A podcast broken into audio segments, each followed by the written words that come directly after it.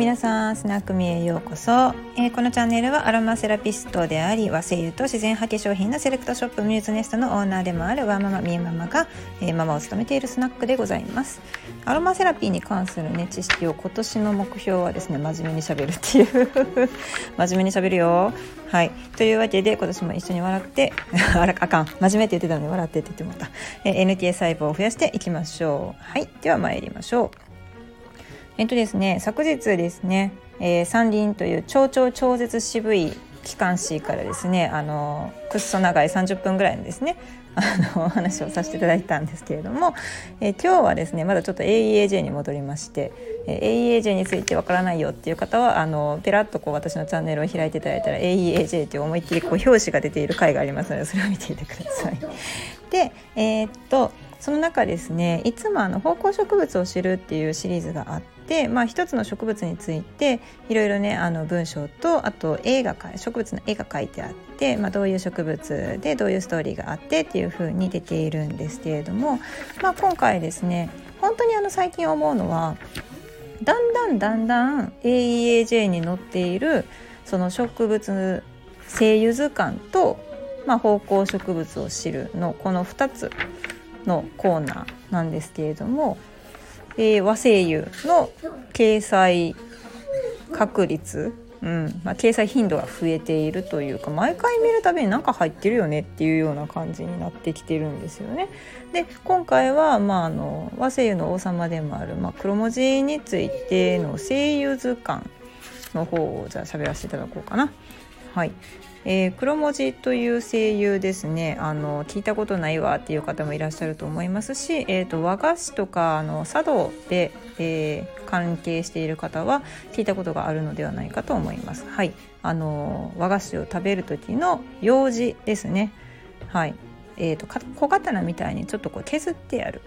用紙なんですけれども、えー、その元の植物の名前は、えー、黒文字なので、えーと、あの用紙のこと自体を黒文字と呼びます。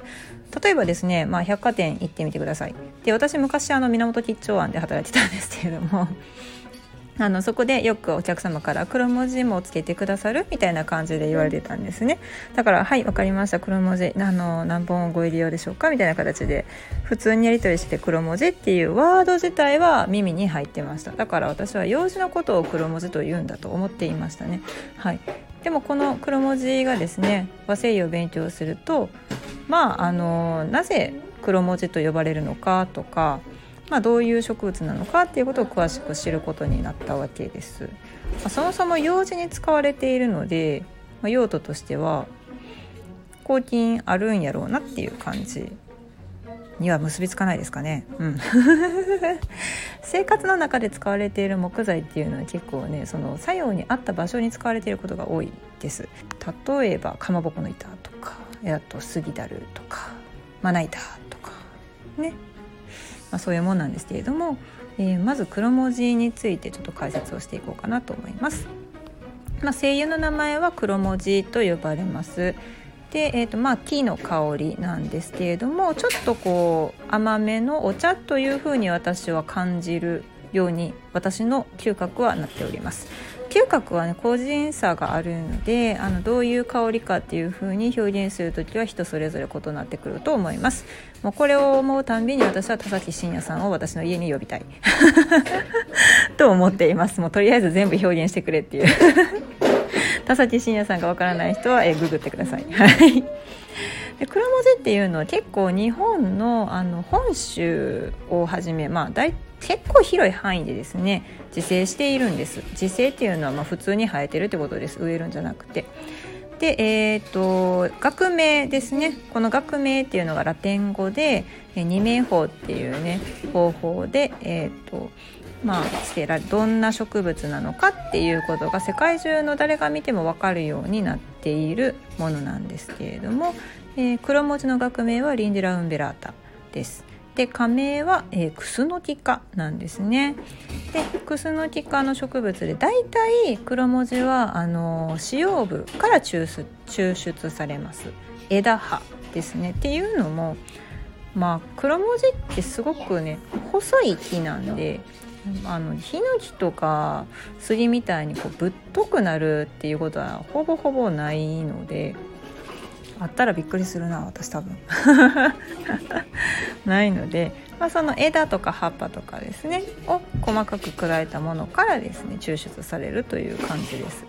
で、えーと、精油の製造方法は基本的に水蒸気蒸留法で、えー、日本では取られていますね。それ以外の蒸留法は今のところ見たことがありません。で大体ねあの山の中に生えてるんですけれども23メートルぐらいのあの落葉低木なんですね。あのだから冬場行ったらつるっとしてます。葉っぱないやんみたいなね。ただの何て言うんですかね。葉っぱない木っていう感じです。で樹皮はまあつるつるっとしててで緑色なんですけれども黒い点々斑点が出てくるんですね。だから黒く文字を書いてあるような感じがするから黒文字と呼ばれたりとかしています。うん、でこれねあの小枝を使って、まあ、昔千利休が秀吉をもてなす時にとかいううんぬんっていうねこう逸話が残っているんですよ。でその小枝を用事としてこう削っただけでえー、黒文字の香りがですね香るわけですその香りがまたいい香りであるのとあとね鎮静作用があるんですその香りの中にねだから、まあ、黒文字を用事として使ったっていうのはなかなか利休やるなっていう感じなんですけれどもね。大体その黒文字が持っているその鎮静作用っていうのはどんな方向成分から来てるのっていう話なんですけれども、えー、リナロールという成分がなん半分前後という形ですね。半分近くかなあの持っています。でリナロールなんですけれども、まあ、あの鎮静作用のある方向成分って言われている、まあ、結構代表格ですね。でこのリナロールが大体半分程度。でこれ黒文字も、えーと生育環境とか黒文字の中にもいろんな種類があるのでまあそのリンデラ・ウンベラータと呼ばれているのは大体半分程度入っています。であの本当にね収穫年とかによっても全然違うんですよ。だからリナロールの成分がね40%ちょっとぐらいのところもあれば50%近くのところもあったりとかね。それによってだからね香りも全く異なるわけです、はい、でその他に酢酸ゲラニルとかね入ってたりとかあと18シネオールって呼ばれているあのオキサイド類ですね。キャタン作用があると言われている成分をですね含んでおります。で、えーと、黒文字の香りっていうのが人の、ね、生理反応に与える影響っていうえー、論文が出ておりまして、まあ、健康な大学生男女10人に対してストレス負荷を与えるストレス負荷を与えて黒文字ハーブウォーターの香りを吸入させるとストレス負荷後に減少したアルファ波が優位に増加しましたっていう、まあ、これで、まあ、黒文字のハーブウォーターの香りをリラックス効果をもたらす可能性があることが示唆されましたっていう2016年の研究論文ですよね。それ以外にも、えー、セイプラスさんがですね行ったライフ顕微鏡による、まあ、あの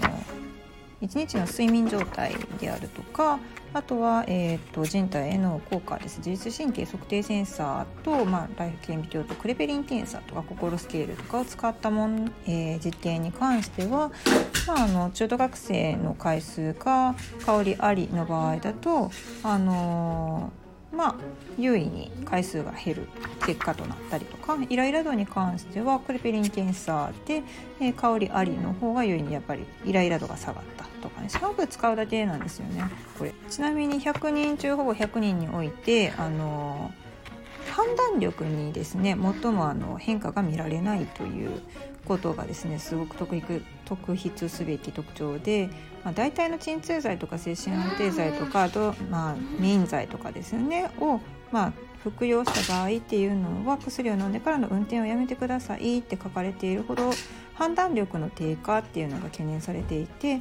まあ、黒文字の代わりに関しては心は落ち着けてくれるけれども判断力は失わないねっていうことが分かったっていうことです。はいすごいですねちなみにこの黒文字の香りなんですけれども、えー、と昔ですねシャネうんかつてシャネルの5番の中にですねローズウッドという植物が使われていました、えー、ローズウッドから抽出される香りのですねガスクロマトフィーっていう香りを分析する機械で出たグラフの結果があるんですけれども、まあ、そのローズウッドと黒文字の解析結果はですねほとんど同じような形を描いているということが分かりました。でこのローズウッドに関してはフランスのですね、まあ、昔香水と香料としてですね伐採しすぎたおかげで、まあ、絶滅危惧種に指定されてしまったので今やそんなにローズウッドっていうのはほとんど取れないっていう状態なんですね。まあ、それが日本の黒文字の香りがとても香りが似ているということが分かってこれまた面白いことですよねだからローズウッドがないよってローズウッドが使いたいよって思ってても、まあ、買えない売ってないどこにもないってなった場合にではあの代替精油として黒文字を使ってみてはいかがかっていうようなことがあるわけです。はい、というわけで今回も真面目に喋ってみました。はい、ではまた明日お役に立てることを喋れたらいいなと思っております。え、ミューズネストのオーナーみゆママでした。ではではまた明日お会いしましょう。